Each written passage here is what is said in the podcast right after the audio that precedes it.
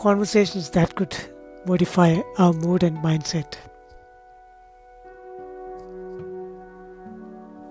Hope you're safe and doing well at home like everyone.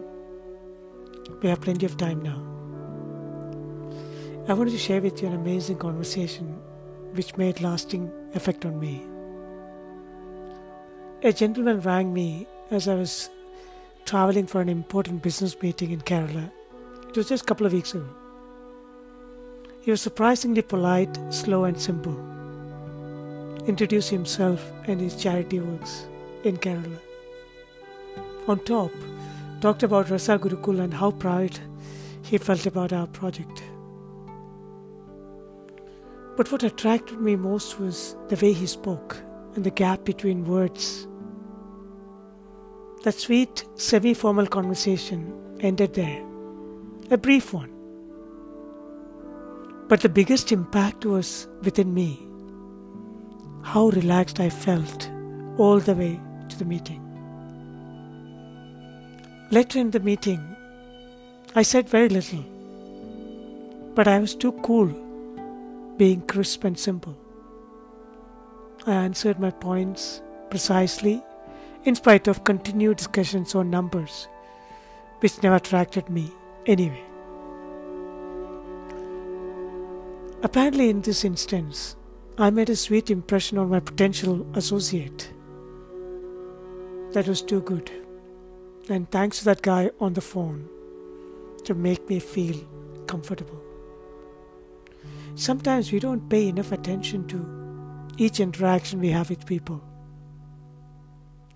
Wise people in the imaginative style of talking often help you change the way you think and behave, even after you complete your chat with that person.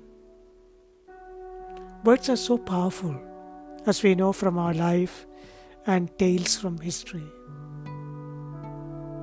They do wonders if you know how to use them with your thoughts just before the delivery, and if you're capable of enjoying its journey as it strikes the opposite person exactly how you expect it to be. I enjoyed many such intimate conversations with my you know, one of my heroes, Dr. Joseph, Chancellor of Garden City University in Bangalore.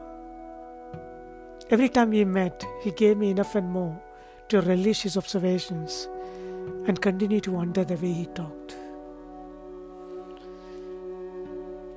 History was made by people or changed by people who knew the art of playing with their thoughts and the way they articulate it in real life. They always make it sound so simple, but it's far away from the truth. It's an intensive process to consistently deliver such conversations. Though I passed that continent already two weeks now, I feel the thrilling beauty of those transcending words from that phone call a lesson learned, and I'm so happy to be more careful as I speak in public. I hope you do the same to enjoy emotions of words and the people behind them.